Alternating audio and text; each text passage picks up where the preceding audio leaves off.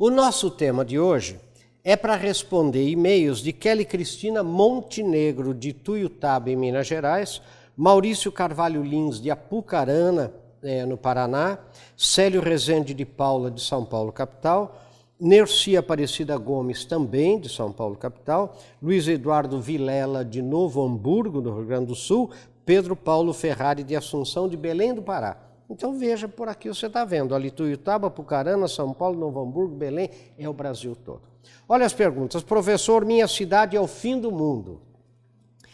Trânsito infernal, poluição, as pessoas são fechadas, não se abrem a novas amizades e ainda por cima acreditam que são ótimas e excelentes. Residir aqui é um castigo. Olhe outro, gente. Meu patrão quer me ver pelas costas e pega no meu pé o tempo todo. E daí contam, né? Esses e-mails são mais longos.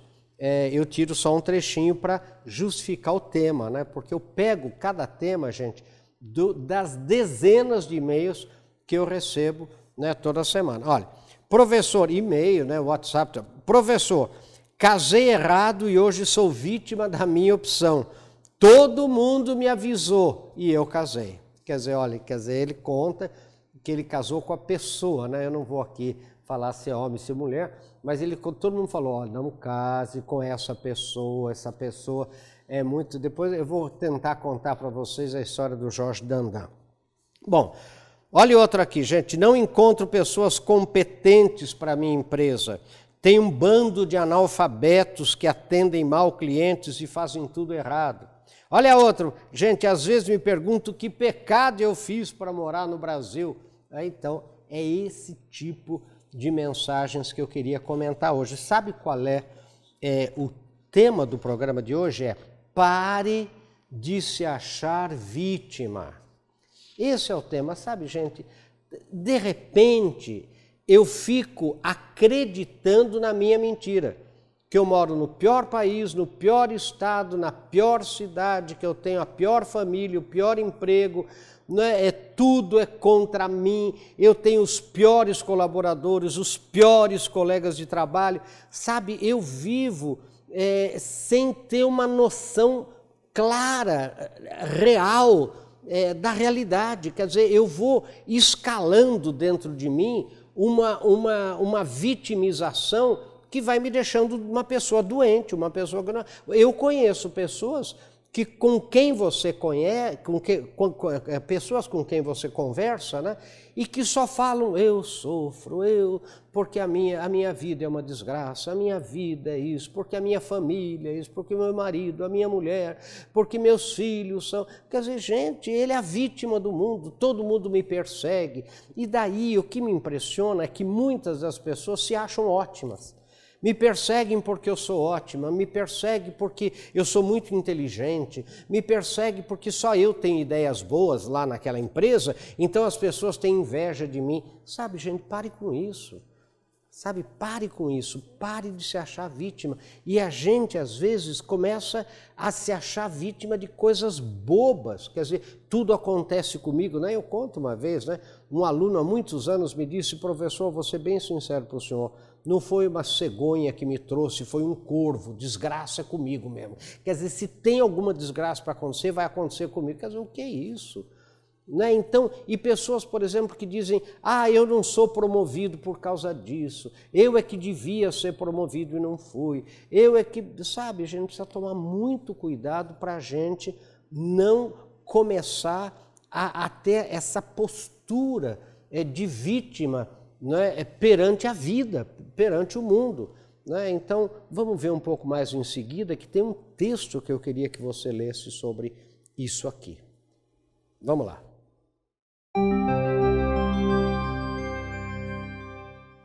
Bem-vindos de volta, e como sempre, nós temos um texto. É um texto para você ler, discutir, comentar. Né? Eu repito que eu não leio no teleprompter aqui na na, na lente, né, que passa o texto em frente à lente, eu leio no papel para você ver que você deve baixar lá, né, que você deve baixar e, e, e, e fazer a, a, a, leitura, né, é, e até compartilhar se você quiser. Olha lá, gente. Pare de se achar vítima. Conheço pessoas empresas, olha, empresas, não só pessoas, é, que acham-se vítimas de tudo. Vítimas dos concorrentes, vítimas da globalização, vítimas do governo, vítimas dos colegas de trabalho, vítimas do sistema. Não é? Empresas, é, essas pessoas, empresas, eu digo aqui, perdem um precioso tempo na busca dos culpados pela sua situação. E sempre encontram alguém de quem sejam vítimas. Sempre.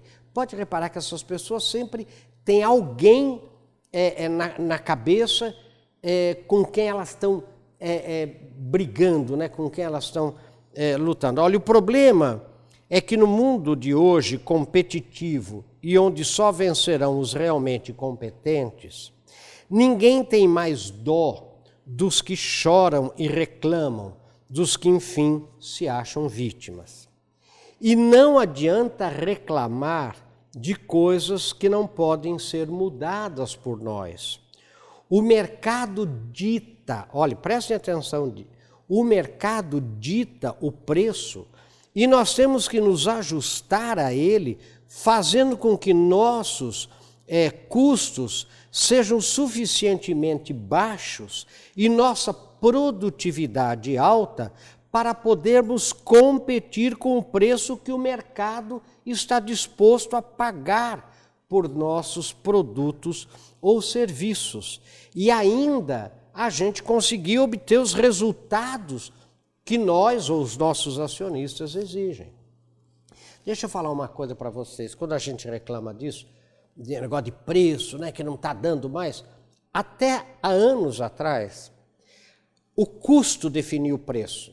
Eu dava aula, né, às vezes de precificação. Como que você vê? Você vê os custos diretos e indiretos, incidentes na fabricação daquele produto, não é? Mais impostos. Você coloca o markup, quer dizer, quanto você quer, e você chegava no seu preço, ou seja, o seu custo definia o seu preço. Hoje, gente, não é mais assim. Hoje é o preço que o mercado, que o cliente, que você está disposto a pagar por aquele determinado produto é que tem que definir o meu custo. Eu tenho que fazer uma engenharia reversa, como a gente chama. Ah, mas então é impossível fabricar é, é, por esse custo é impossível, eu não consigo. Então você vai ter que sair fora desse produto ou serviço. Se você não consegue mesmo, não é produzir no preço que o mercado paga e ainda ter resultado para você não quebrar, não é? Você vai ter que sair, você vai ter que dar uma outra solução. Não é? Eu me lembro, por exemplo, há muitos anos atrás, as passagens de avião elas eram CIPAdas. CIPAD era é, é, controle interministerial de preços. Os preços eram controlados. E o que, que as companhias de aviação faziam? Por isso que elas tinham um lucro muito grande. A Varig, a VASP, né? todas quebraram. Né? É, a Transbrasil, todas. Como é que elas viveram esse tempo todo? Elas faziam uma planilha de custos, então você podia servir Caviar, vocês não vão acreditar, servia caviar na primeira classe de um voo internacional São Paulo-Nova York. Caviar, gente. Então, era, era, era um luxo, era uma coisa. Quer dizer, punha isso na planilha e dizia: olha, meu custo é 100, eu preciso que a passagem custe 140, 150. Ué, e o que, que o DAC, né, o Departamento de Aviação Civil da época, fazia? Analisava a planilha. A planilha está correta? Tá. Então dava o aumento que as companhias de aviação pediam. Por isso que o custo de aviação das passagens era uma exorbitância. Se vocês acham, se nós achamos que hoje é caro, vocês não imaginam. Não é? Há muitos anos atrás, né, uma passagem aérea São Paulo-Rio era quase mil reais. Né? Então, para vocês terem uma ideia como, como mudou muito. Então, não adianta reclamar, por não encontrarmos pessoas preparadas no mercado, eu digo aqui. Temos que recrutar pessoas boas, pessoas boas, e treiná-las incessantemente para que se tornem como queremos que elas sejam. Eu não vou achar ninguém na rua, gente, com uma plaquinha sou bom, me contrate. Agora me responda, uma pessoa boa, ou ela está empregada, não é verdade? É? é ou, ou, ela, sei lá, ou já está com você. Quer dizer, então, uma pessoa boa, realmente, é, você vai ter que ou formar, né, ou tirar de uma concorrência. O que, que você vai fazer agora? Encontrar na rua uma pessoa boa? Você acha que pessoas boas são desempregadas? É, geralmente não estão, não. Elas podem se achar boas, mas será que são boas? Podem ser boas pessoas tecnicamente, mas será que como pessoas, né, como temperamento, como o que a gente chama de personalidade, que é o conjunto de temperamento, mais caráter, mais. Será que essa pessoa tem um temperamento agradável, não é? que saiba fazer vida com os outros, porque hoje uma empresa é um time passando a bola um para o outro. Se eu tenho na minha empresa alguém que não passa a bola, eu não posso tê-la no meu time. Vamos ver um pouco mais em seguida, gente.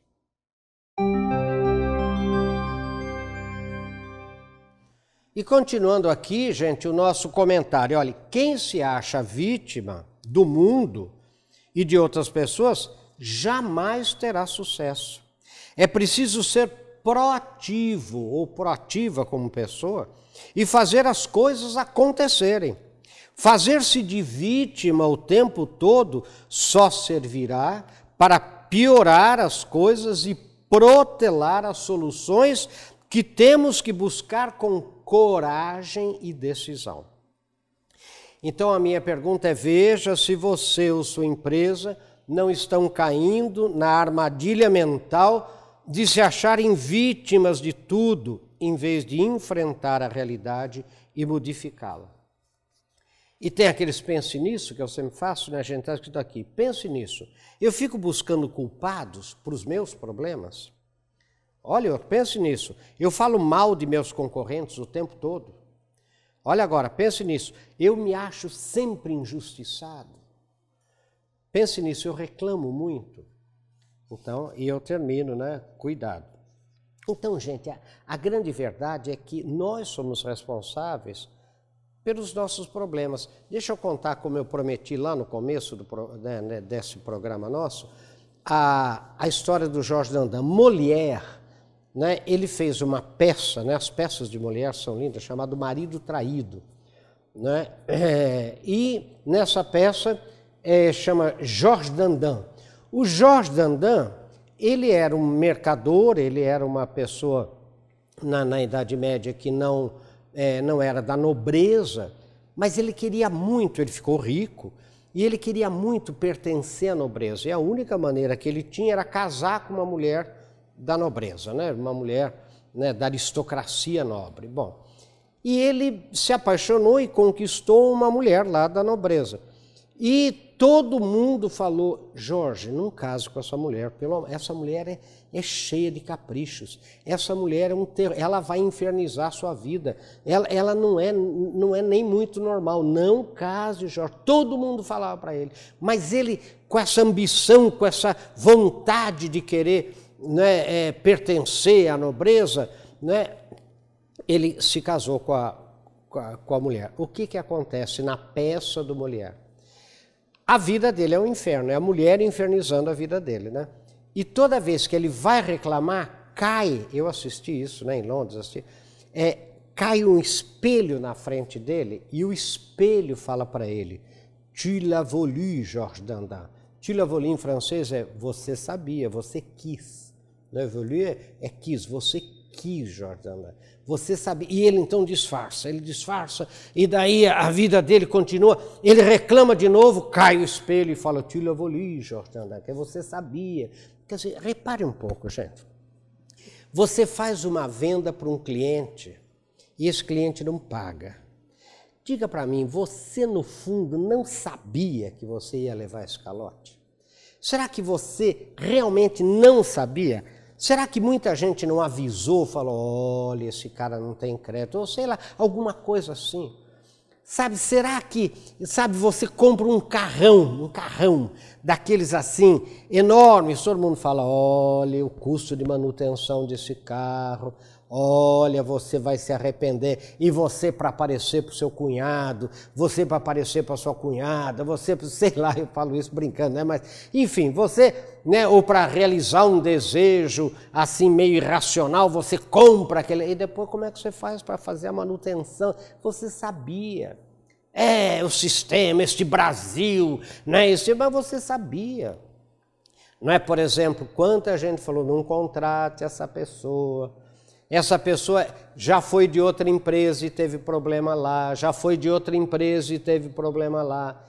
E você contratou pelo currículo. Você viu o currículo, aquele currículo. Depois se arrependeu. Então, gente, pare de se achar vítima. O que, que nós temos que fazer? Nós temos que enfrentar, enfrentar, olhar de frente.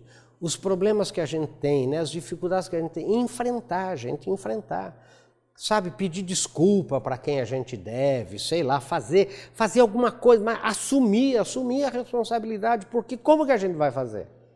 Não adianta falar eu sou vítima do mundo, porque é que nem eu vejo agora a turma falando do, do Brasil. Ué, vá para o exterior. Vá lá trabalhar, vá ser imigrante, você vai ver o que é bom para tosse, como a gente brinca. Vá lá. O que, que vai acontecer? Como eu já disse num programa anterior, você vai, você vai fazer lá tarefas que você nunca imaginou que ia fazer aqui no Brasil, porque você não acha digna de você, da sua formação, mas lá você vai fazer. Né? Daí você vai dizer que você ganha em euro, que você ganha em dólar, né? mas só que você gasta em euro, só que você gasta em dólar. Não é verdade? E vai tirar a fotografia em frente à Estátua da Liberdade, mandar aqui para os seus amigos e parentes, dizendo: Ó, eu feliz em Nova York, só que só você e a sua consciência sabem a vida que você está passando lá. Né? E o que você está fazendo lá, você não conta para ninguém. Então, é, cuidado, pare de se achar vítima. Sabe, se empurre para frente, ou push yourself, faça as coisas acontecerem com determinação, empenho, vontade, fé, né? E você consegue. Impossível que você não consiga. Mas precisa o quê? Você precisa querer, você precisa ser senhor da sua vontade, você precisa ter disciplina. E eu quero só explicar isso. Disciplina é muito simples. Se eu quero ir de São Paulo a Curitiba pela estrada, eu tenho que pegar a estrada que me leva a Curitiba. Porque se eu pegar a estrada que me leva para o Rio de Janeiro, não vou chegar em Curitiba. E muita gente pega a estrada que vai para o Rio querendo ir para Curitiba e reclama que não chega. Não vai chegar. Meu querido, pense nisso. Sucesso. Até o nosso próximo encontro, se Deus quiser.